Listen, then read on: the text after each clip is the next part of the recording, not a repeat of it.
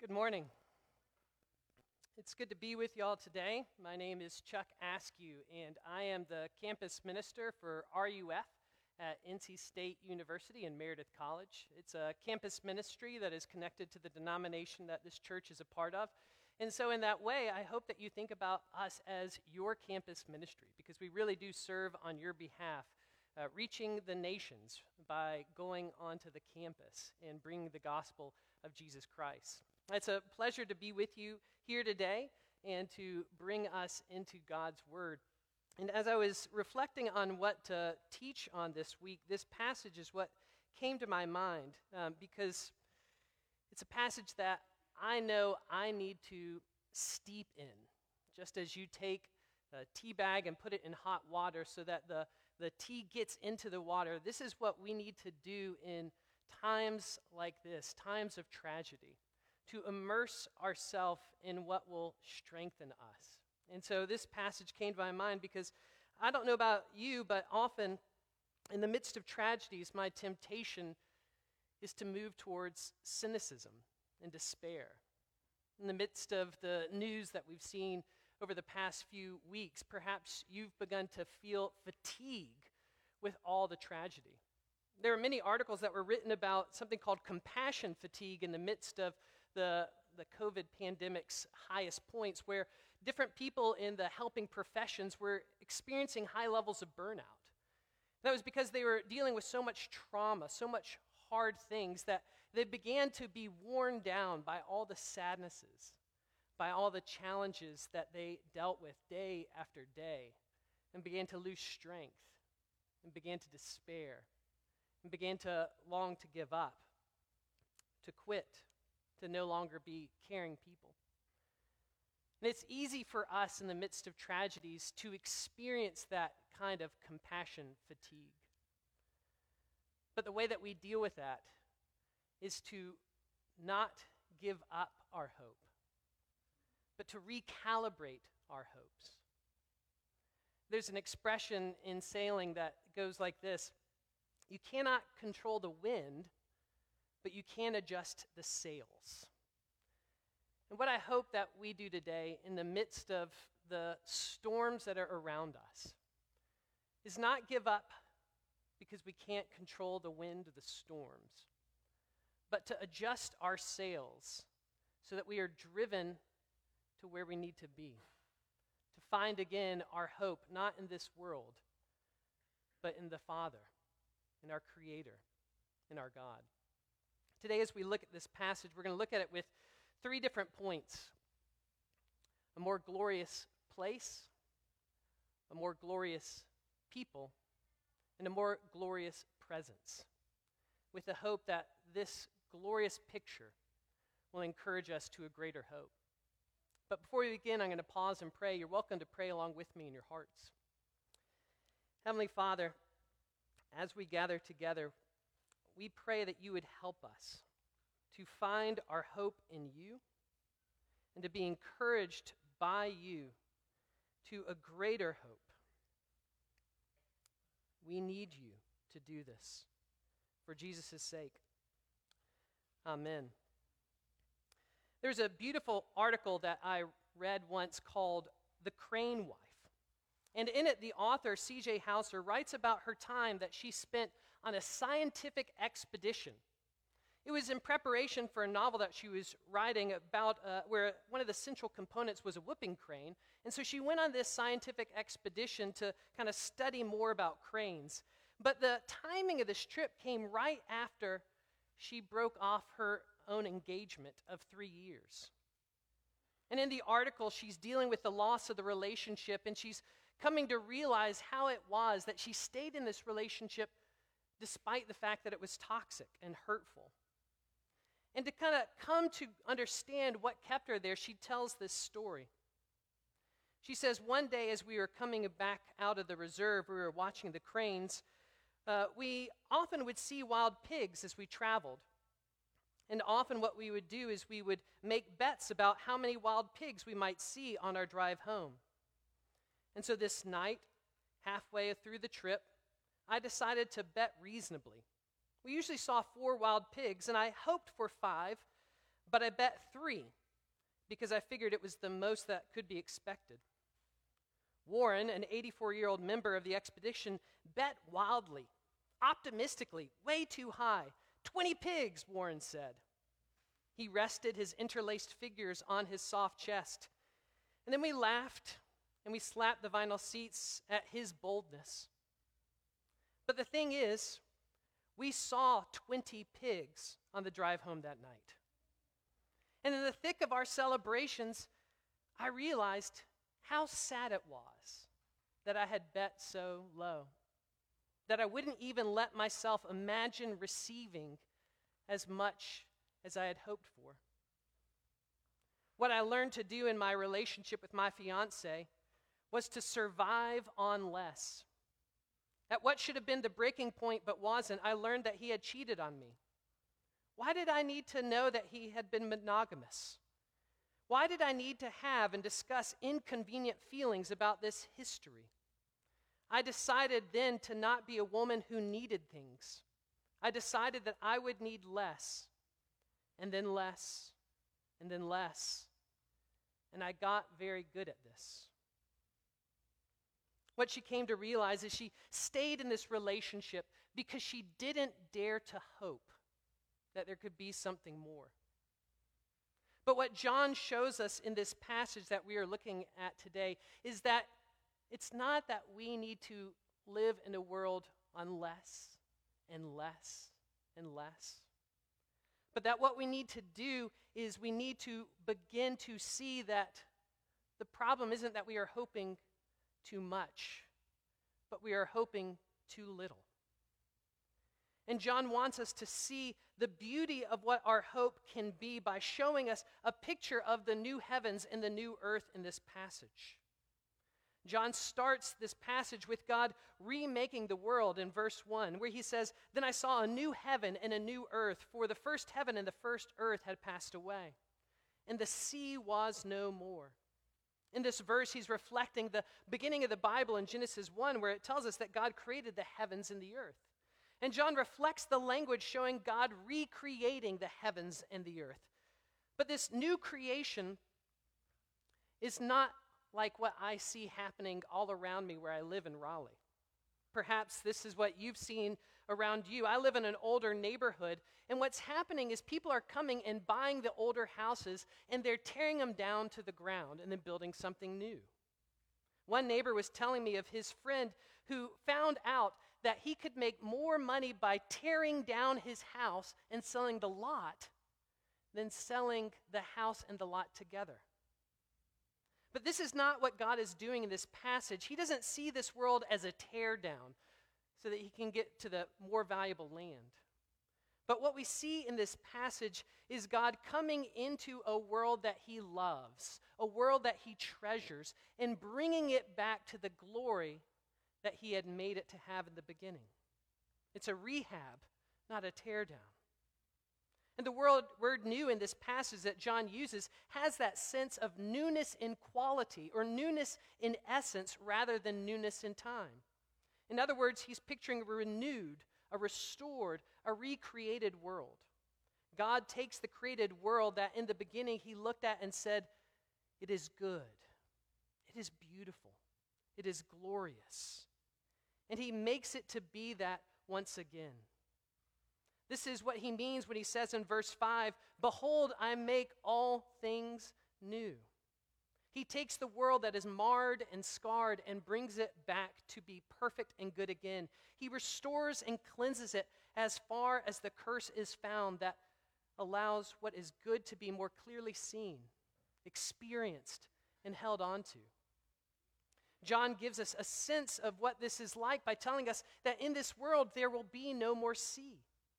Now, we live in a state with a beautiful coastline, and, and if you hear that there will be no more sea, you might feel sad to think that you can't go see the, the beauty of sunsets over beaches or to hear the crashing waves. But in this passage, by saying that there's no more sea, he's not talking geographically or geologically, but symbolically. Because in the Bible, the sea often represents something uncontrollable, unmanageable, fearful, chaotic which is why in Revelation chapter 4, what you see is a glassy sea that is around the throne of God. Which is a way that John is showing us that in the presence of the Almighty, there is no chaos. And what John shows us is that this is a new world that God restores that is free from uncertainty, free from fear, free from chaos, free from anxiety.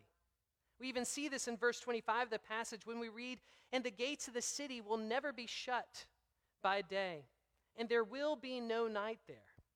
John is telling us that the sources of fear and anxiety in this world will one day no longer exist. We will not have to fear the darkness. We will not have to check twice to make sure the doors are locked. We will not have to worry about things that go bump in the night because God will restore this world to be a place where evil has no presence, where fear is no more. And when you think about it, so much of what weighs on our hearts, so much of the substance of our anxiety is that kind of longing, that kind of hope to live in that kind of world. But the reality is, is that we know that that is not the case now. How often do you struggle to sleep in the middle of the night because of your anxiety, because of your worry? How often do you wake up in the morning with the taste of stress in your mouth? What is it that stresses you?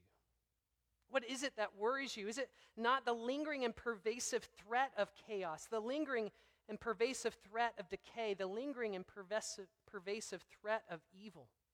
What wears us down is the reality that we still live in a world where all is not right.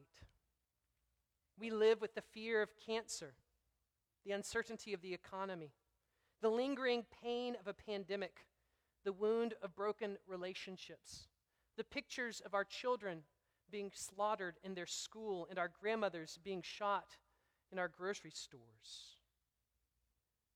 We see the reality of decay and evil around us. And what we see in all these pictures is what Paul describes in Romans chapter 8 as a world that is in bondage to decay. But John wants us to know that that bondage does not endure. What John wants us to see clearly is the picture of a world where those things will no longer exist. John shows us a world that is recreated to remove all that decays, all that destroys, so that we know that the good will endure. God created this world to be a place of delight, not dread, satisfaction, not stress, peace, not problems. And sin brought into this world and destroyed the place where we were meant to dwell secure with our Father. But God will one day make that place again, where pain, chaos, stress, and uncertainty will not be remembered. Now, the reason this is important to understand because in the midst of our trauma, in the midst of our sadness, in the midst of our stress, is a right hope. A right hope that it's easy to begin to shut down and say, you can just live on less. You just need less. But don't you see that the pains that you are experiencing in the present, the pains that you have experienced in the past, are a real crying out? How long, O Lord, until we dwell secure? Do you see your anxiety not as a sign that you lack faith, but as a testimony that you are made to live in this kind of world? A world where there is no night, a world where there is no fear, no darkness, no sorrow. John wants you to know that such a world is not a utopian fantasy or a quixotic quest, but your longing for peace is good. Your longing for peace is right. Your longing for peace is true. Do you see, your hope is not that it's too big because you've learned to be disappointed The problem is that your hope is often found in the wrong place. Hope is not found in a stormless world. Hope is found in the presence of the Almighty, who can keep us safe in the midst of the storms. And John shows us a picture of where it is that he brings us through the storms to the safe haven of dwelling with him. But it's not just a perfect place that he imagines, but also a perfect people. And this is important for us to realize because a part of how we can obtain the peace that is pictured here is through what God does in his people. Perhaps you've seen the TV series The Good Place, which is a series about fictional characters who end up in uh, afterlife. And to me, I found this show fascinating as a, as a minister to see what they would picture in terms of, of hell and heaven. And it was interesting because they never speak of God, they never speak of a deity in this afterlife. But at the end of the series, as the, the characters end up in this perfect place, into, into heaven, what happens is they gain all that they wanted in this world, all the pleasures that they could imagine in this world, but in the end, they found it ultimately unsatisfying. And so at the end of the good place, what they choose is instead of continuing to exist in a perfect world where all their pleasures could be given, they desire to cease existing and merge back into the universe. And in a way that's logic, in a way that's realistic.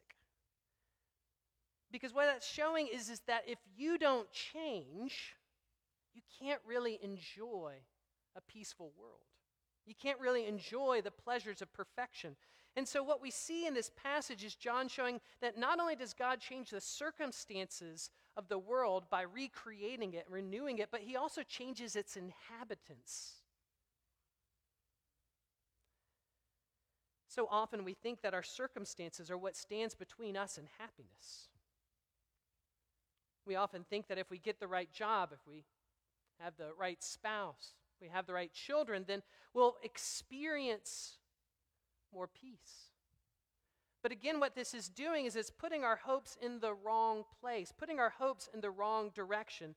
And what we see here is John showing us the way that our hope should be directed again, not towards our circumstances, but to the one who heals us. And so he says this in verse 2 And I saw the holy city, New Jerusalem, coming down out of heaven from God, prepared as a bride adorned for her husband.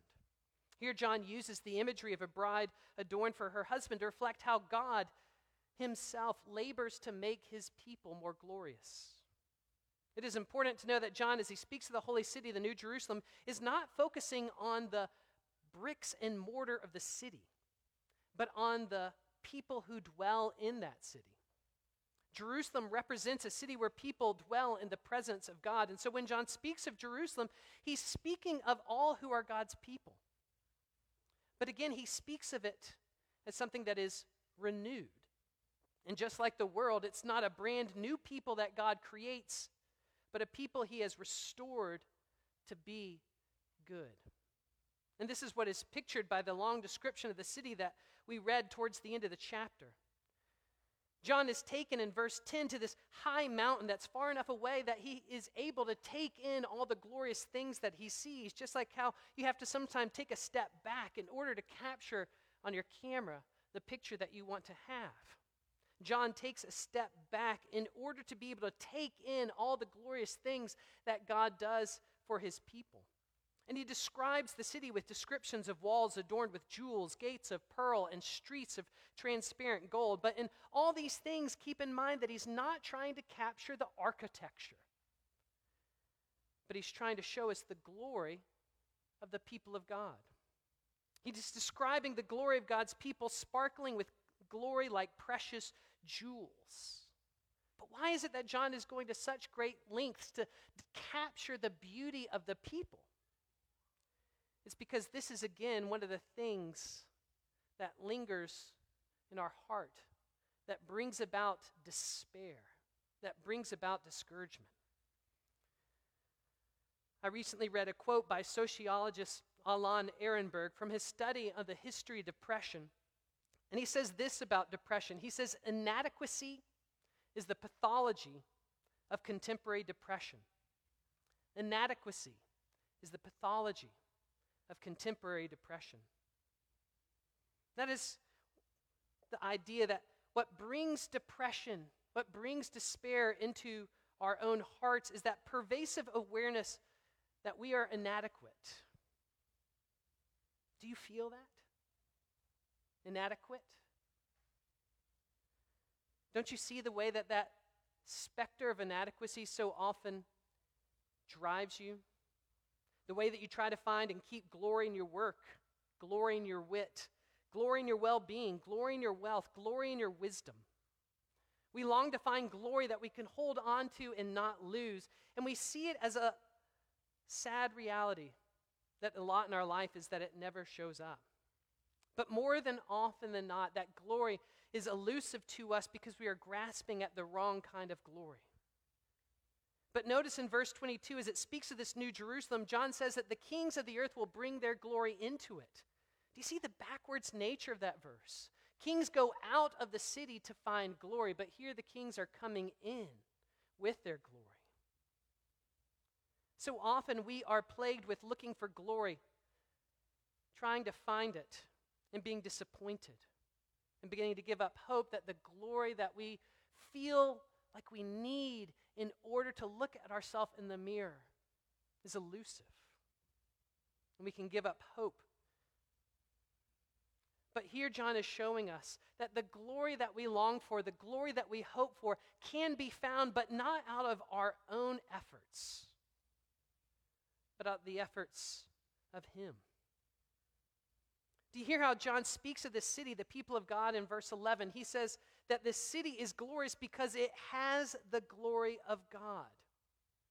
You see, that is why we often feel inadequate because we are made to have a divine glory radiating into us.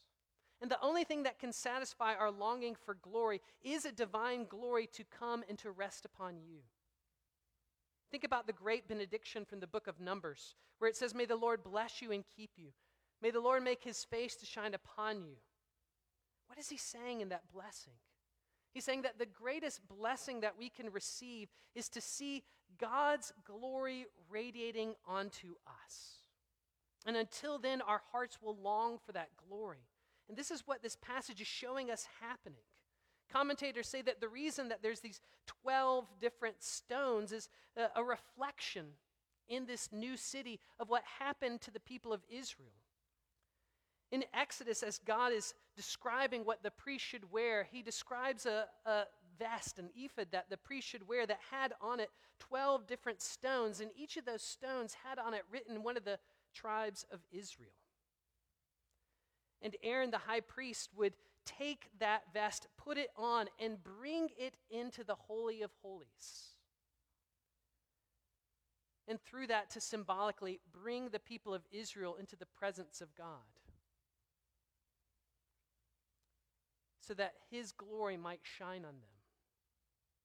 And after that is when he would go out and he would speak to them the benediction, saying that what just happened in symbol is what you get to experience God's glory shining onto you.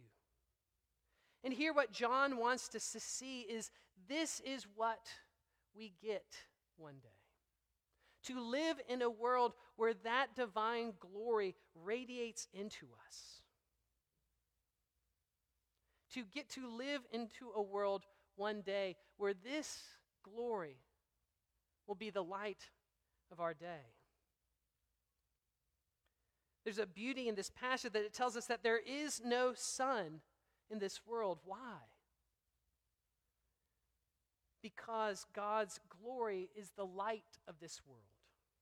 And so, what that means is that the radiant glory of God that caused Moses' face to glow, just seeing a reflection of it, is so powerfully present in this world that there is no need for light.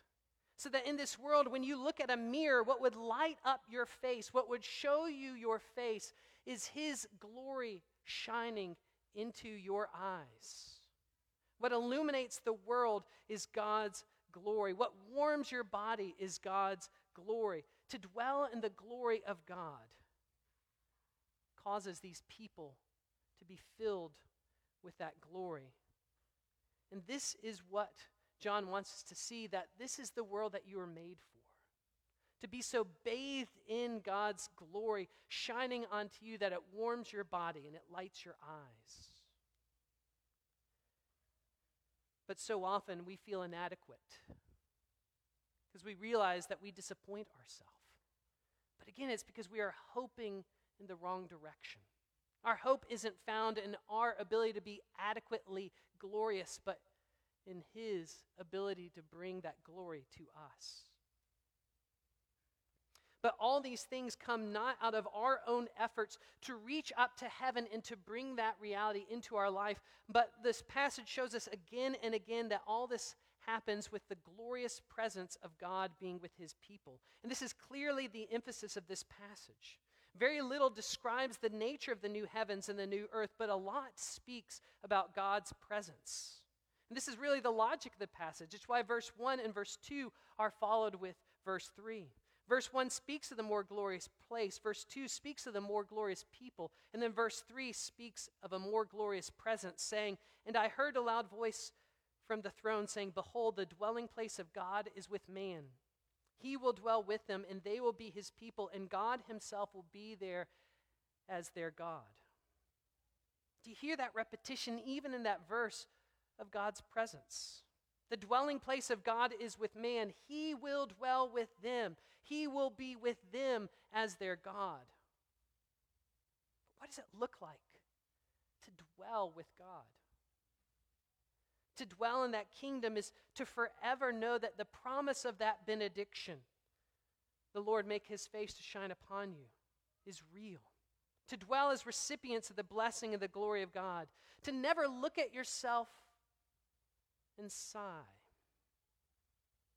To never think of your failures and cringe.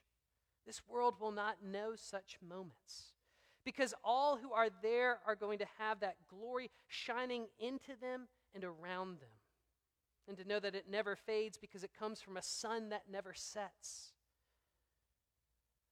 When you realize that this is what you long for, it helps you to direct your hopes into the right place. To not change the storms around you, but to adjust your sails so that you are driven in the midst of the storms to this picture, to this reality. Because what we need is not for our circumstances to change, but to recalibrate our hope to Him. So much of our discontentment is with the things that are around us discontentment with our house, discontentment with our body, discontentment with our work, discontentment with our marriage, discontentment with our lot in life, discontentment with our satisfaction in the things of this world. But this passage tells us that we are discontent with the wrong things. In verse 6, it says this It is done. I am the Alpha and the Omega, the beginning and the end. To the thirsty, I will give from the spring of the water of life without payment. And here, what John is bringing out to us is the voice of Jesus, saying that all of our discontentments, all of our longings will never be satisfied in this world, but can only be satisfied in Him. The way that our longings, the way that our hopes are satisfied is ultimately by thirsting rightly, by longing rightly for the living water. What is required from us is our hope to be oriented towards Jesus. And in a way, this is what the warning verses in this passage are about. Like in verse 8, when it says, But as for the cowardly, the faithless, the detestable, the murderers, the sexually immoral, the sorcerers, the idolaters, and all liars, their portion will be in the lake that burns with fire and sulfur, which is the second death.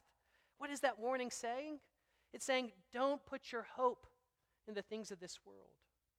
All of those descriptions are descriptions of people that seek to find joy in fleeting pleasures like sexual immorality, to find glory out of your own strength or in cunning like in murder or lying. All of these things are trying to find in this world a satisfaction for a hope that is deeper than anything that this world can ever satisfy. But John warns us to hope in the right direction. How is it that our hope will be satisfied? It's only when we drink from the spring of the water of life without payment. And what is that spring? It's the one who said, I am the living water. And then went out to the cross and said, I thirst. Because he was taking on to himself all of our failures so that he could be the one that makes us glorious. It's the one who said, It is done because on the cross he finished what we could never accomplish. The perfect sacrifice to satisfy the penalty of sin. But the way that we obtain this is not by us reaching up to heaven, but from heaven coming down to be with us. And John says, This is how you conquer to adjust your sails to drive you to Him. Friends, God gives us this passage so that you see that the hopes of your heart can be true. But not because of what you do, not because of what goes around you in this world, but because of what Jesus does for his people. That he comes into a world that is broken to redeem it. He comes into a world that is in bondage of decay to free it. He comes into a world that is filled with tears to bring comfort. He comes into a world of people who have compassion fatigue, who despair, who are discouraged, to give them hope by being hope itself.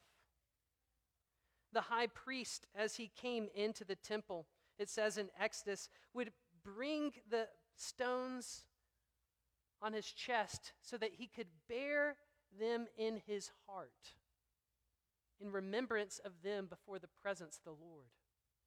You see, that is what Jesus did. He bore our names on his heart as he went to the cross so that he could bring us into the presence of the glory of God, that we might know the fulfillment of dwelling in his presence, of experiencing his radiating glory, and of knowing the goodness of being with a Father who loves us. You see, verse 7 says, The one who conquers will have this heritage, and I will be his God, and he will be my son.